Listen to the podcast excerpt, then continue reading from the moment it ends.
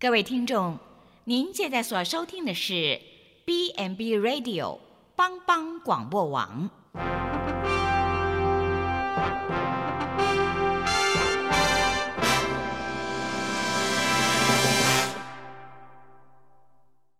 即将为您播出的是由陈伟和蓝莓共同主持的《后熊笑狗真幸福》。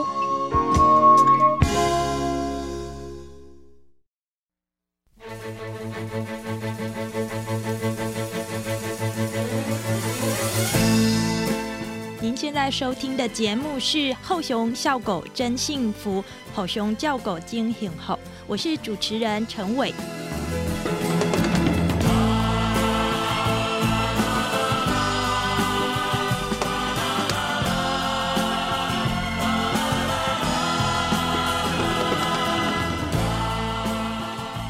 这几周我们聊到翻山越岭，爱无死角，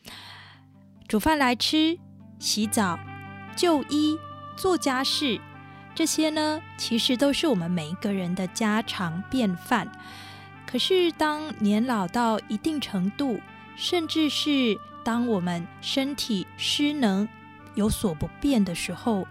这些事情就是攸关生死的严肃话题了。而这些事不都是每天都要上演的事吗？所以想象一下，有居家服务员到府服务、备餐、沐浴、褥疮、擦药、翻身拍背，有新鲜热腾腾的饭菜，一包好成便当之后呢，就火速的翻山越岭送爱到家。也有一台胖卡车，其实是到宅沐浴车啦，它载着一个行动浴缸和专业的护理师以及人力，为了失能而卧床的长辈能够离开他那一个所谓方寸即世界的自己的床，来泡个舒服的澡，换上柔软清洁没有尿骚味的衣服。上述我所说的这每一件事情可能还不止。在愚人之友基金会成立的信义乡整合长照中心，全部都找得到。而这就是我们在这几周跟大家分享的吼熊叫狗的故事。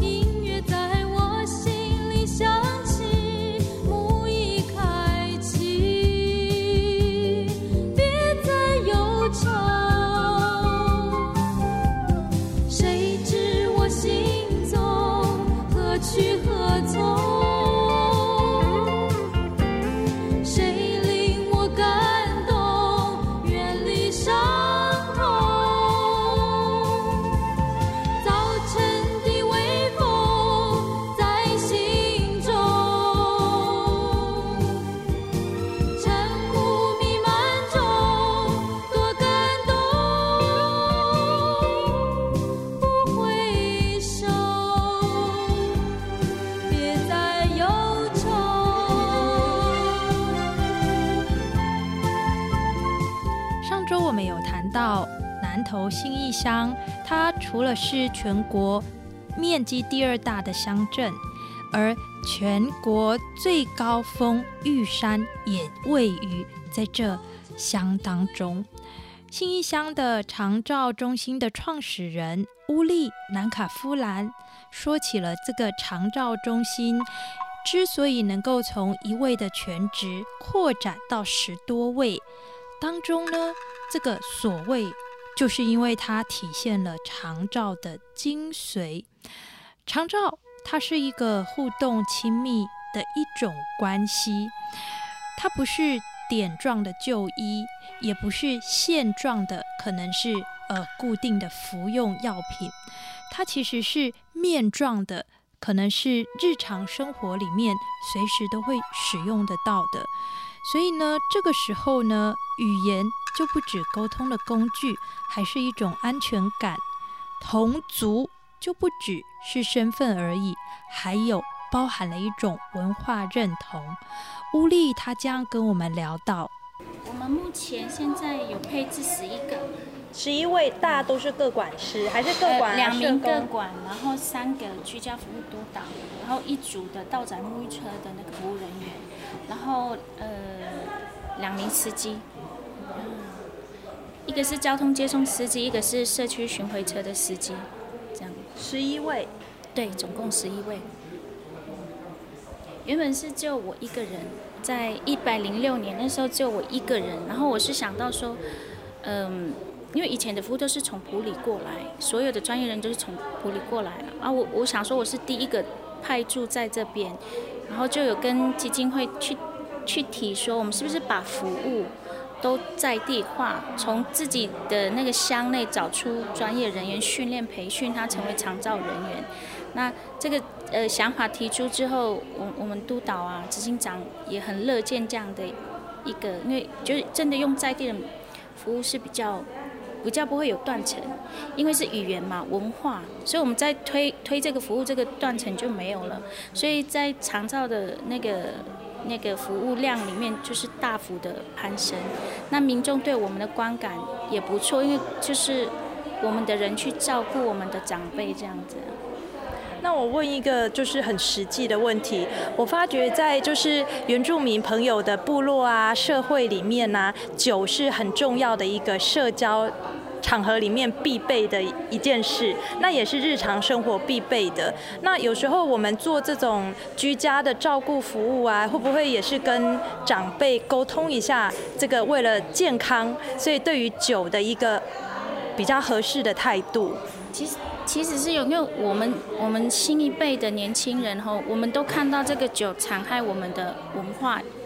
我们看到这样，因为我们看到很多人其实他年纪也不老啦，但是他偏偏就是我们长照的服务人，原因是什么？酒。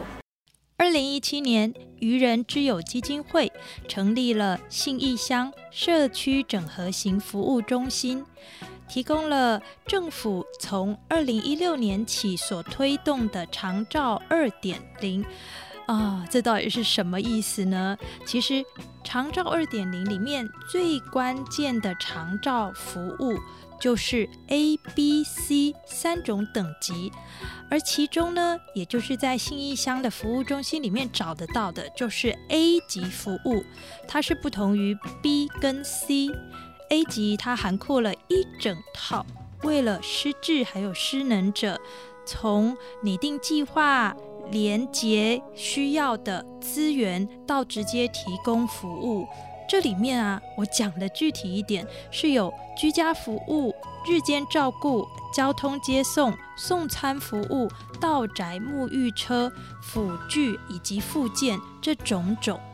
而在之前的节目里面，我们已经有聊过了居家服务，我们现在要来多聊一聊一个有趣的议题哦，那就是到宅沐浴车还有送餐服务。到宅沐浴车它服务的范围呢，大到6个台北市的大小，这是真的，您没有听错，6个，因为这涵括的范围有南投县的信义乡、水里乡还有鱼池乡。那这个浴缸到底有多重呢？我们稍微想象一下，大概跟个空冰箱或许差不多吧，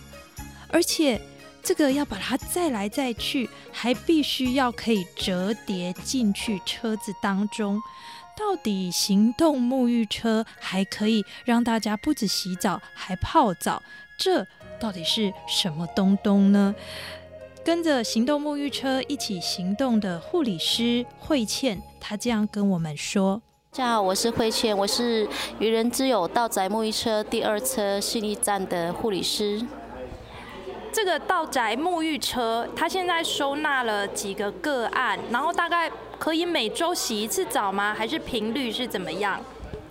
目前在我们这一台二车的部分呢，我们的服务范围包括信义乡、水里乡跟鱼池乡。那目前我们服务的个案总共正在洗的大概是38位，那每个月大概是可以洗到的是30位，那平均的洗澡次数就是每周一次。这个洗一次澡要花多少时间呐？ 从我们的组装，然后洗澡，然后后面的大消毒的话，要1个小时到1小时又20分钟。个案的那个年纪大概都是几岁？是失能吗？几岁的话，其实平均的年龄是落在60到80岁中间。那有几个个案是比较年轻，是因为他们就是可能全身瘫痪或者是重瘫也都有，所以那个年纪就是稍微拉得比较轻一点。对，那我们主要道宅沐浴车的部分呢，就是在重瘫、失能，再来是比较虚弱的，像一些癌末的患者，我们之前也是有洗到过。 洗澡这件事情，你觉得对您所直接亲身看到的这些个案，他们会认为对他们是一件很享受的事吗？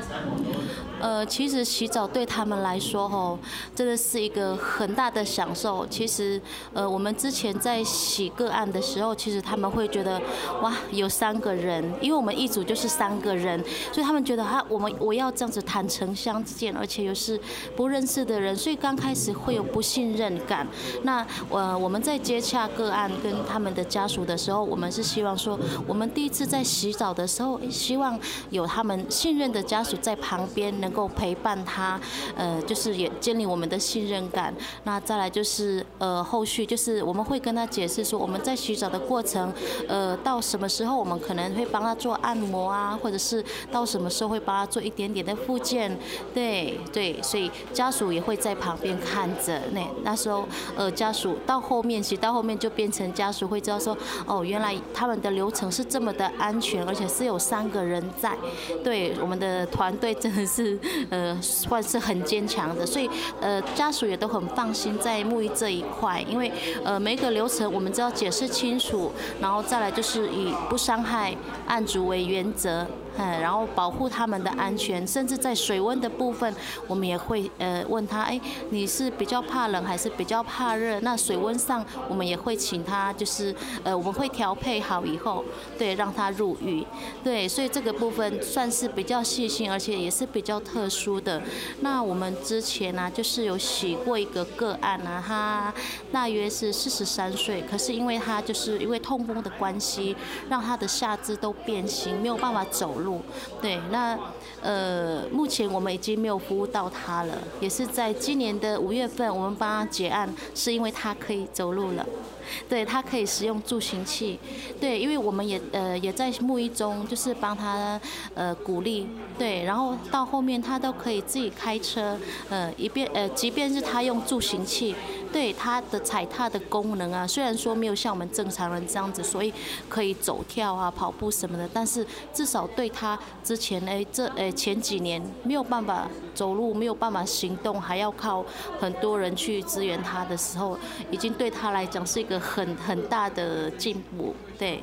很多案家他们的自己的浴室其实是会有危险的，就是如果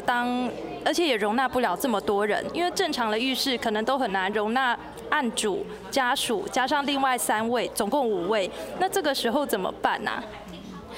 其实我们也有那个地理上的考量，就算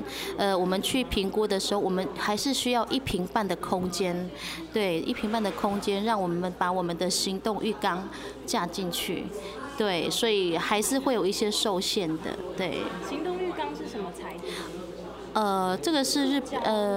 它又像塑胶，可是它又不是塑胶，可以折叠，它是可以做折叠的，对，它是组合式的行动浴缸，而且它的材质真的是很轻巧，对，所以我们在搬运过程中其实是很便利的。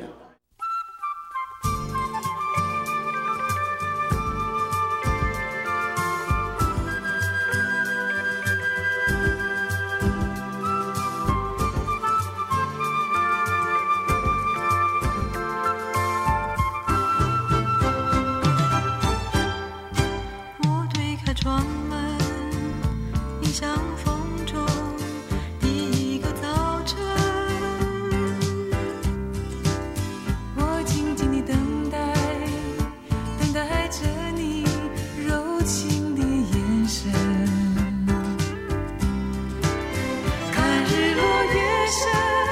看黎明黄昏，看风儿吹过每个早晨。看日落月升，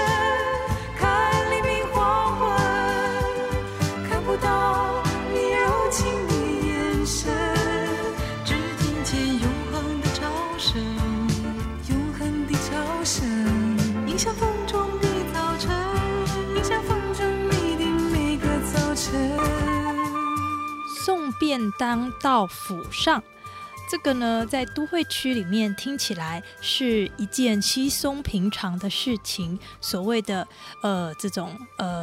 机车快递盛行的地方，这实在没什么难处。但如果是在一处有台北市的10倍这么大的一个地区，要送便当到府就真的还蛮难的了。信义乡跟仁爱乡加总起来的面积等同于台北市的10倍，而在这当中其实有相当多的独居的原住民的长辈，他们甚至可能是失能者，或者是牙口不那么方便的，所以这个送便当到府呢，不只是我们一般想象的我要排骨饭还是虾卷饭，它其实还有更多的学问。社工师纪宏他这样跟我们聊到：我是送餐的社工，那负责渔人之友在仁爱乡还有信义乡的偏乡送餐服务。我觉得这送餐服务超特别，我一直在想它的这个流程是说有人报给基金会，然后基金会评估，然后再送餐，还有决定频率，这个流程还有这个评估里面的许多指标，可不可以聊一下？好，刚刚说的就是有自愿的方式啊，也有长照体系里面的。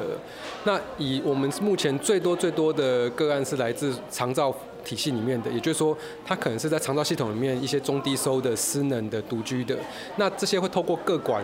员，然后他会把案子转到我这边来，那我在实际评估之后，然后提供他们送餐的服务。那另外一种是，他可能是部落里面知道我们基金会有在部落做送餐，那他会想要接受这样的服务，他就会用一般户的方式直接来跟我做申请。那当然还是会透过评估。那评估只是评估说他们的需求，那需求可能就包括说他们有没有什么一些疾病啊，或者慢性疾病啊等等之类的，然后用一般户的方式一样是提供他们会有送餐的服务，那但是收费就会不一样。那前者这一种听起来就是所谓的国家的社会福利资源，它的这种餐啊，一餐可能会是多少钱啊？以目前的话，长照那边补助的一个便当是70块。对，一个便当是70块。那70块其实就算在都会也可以吃到一个可能3菜1肉的便当嘞。对，所以我们目前其实，在部落里面一样是提供一个主菜、3个副菜的便当给他们，而且我们还有透过营养师的调配营养菜单，每个月都会提供巡回菜单给他们做不一样的餐食服务。对。但是在我的想法里面，送餐就只需要有驾驶。因为我们必须要翻山越岭嘛，但是您是社工师这个最主要您在这个案子里面的角色，是为了让整个案子怎么样更好吗？我扮演角色比较会是像一个整个管理者的角色，方案的经营跟管理。那因为实际上的送餐人员是由当地部落的志工他们自己煮自己送的方式。那其实我们在仁爱乡、信义乡其实会有2个不同的，提到这个我就顺便讲一下好了，就是我们在仁爱跟信义其实是2个截然不同的送餐服务方式。在信义这边我们是跟文件站合作，或者是跟当地的小吃店合作，那这样的合作方式就是让送餐的人员比较单纯，他就直接去便当店拿便当，然后就送到长辈家。那或者是直接透过文件站的备餐方式，志工到文件站去，那一样拿便当送到长辈家。这个是在信义乡的部分。那在仁爱乡就很特别，我们在仁爱乡是志工自己煮自己送。那这2个不一样的方式其实各有好坏。那其实我们会比较偏向是用志工自己煮自己送，原因是因为自己煮自己送，它可以跟着我们的菜单走。但是如果我们是跟着文件站或者是跟着便当店，其实我们选择的几率就不高，因为我们毕竟只是搭餐而已。对，便当店不可能为了我们一天5、6个便当还特别煮一些很特别的。对，那因为其实送餐的里面最重要就是个别化。那当然个别化不是说要去计算热量或蛋白质，那但个别化至少做到最基本的，就是说有没有粥、白饭之类，那有没有软食啊、碎食啊等等这种最基本的个别化？那其实这个个别化的东西，在我们的自餐仁爱乡的我们的那个志工自己煮自己送的便当里面，完全可以符合，而且营养师餐也可以跟着跑。所以我们目前我们是比较倾向说用仁爱乡的方式，那慢慢复制到信义乡的部分来。对，那其实我在这个角色里面就是扮演沟通协调跟一个经营跟管理的部分。这个量到达多少？信义乡跟仁爱乡各自大概有多少送餐的量频？我们目前送餐的频率，一个是依照个案的需求，因为在信义乡来讲，有些长辈他会去文件站，可是文件站他没有每天都开，他可能只开1、3、5，那这样的长辈我们就只送2、4。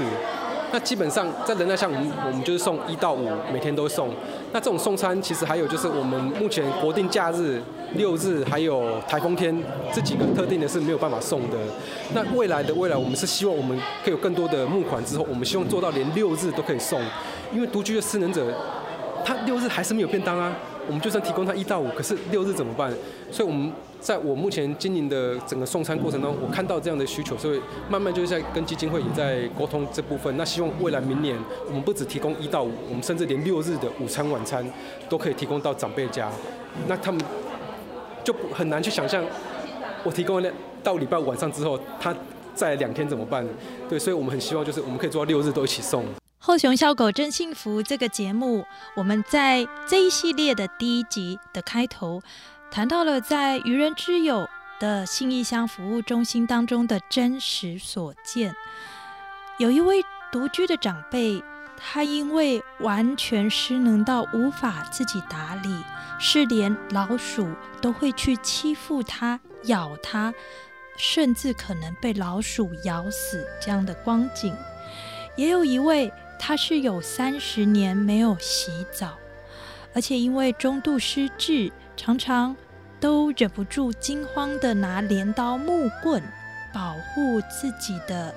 家里面的这个范围，以至于旁人的社区的这个帮助都不敢进入。而这一集的节目里面，我们聊起了每个人的日常所需，小到包含了洗澡、吃饭，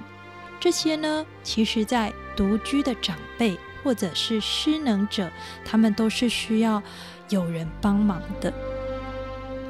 这些故事让我想起了德雷莎修女，她为了回应上帝的呼召，从欧美去到了当时光景还很不好的印度，成立了垂死之家，一辈子服侍照顾所谓穷苦中的穷苦人。那是最贫困的一群，即使是在死角中黯然独自的离开这个世界，都不一定引起一声叹息的生命。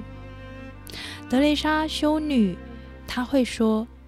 她所做的事情，她说她不想着做伟大的事，她只想要用伟大的爱做平凡的小事。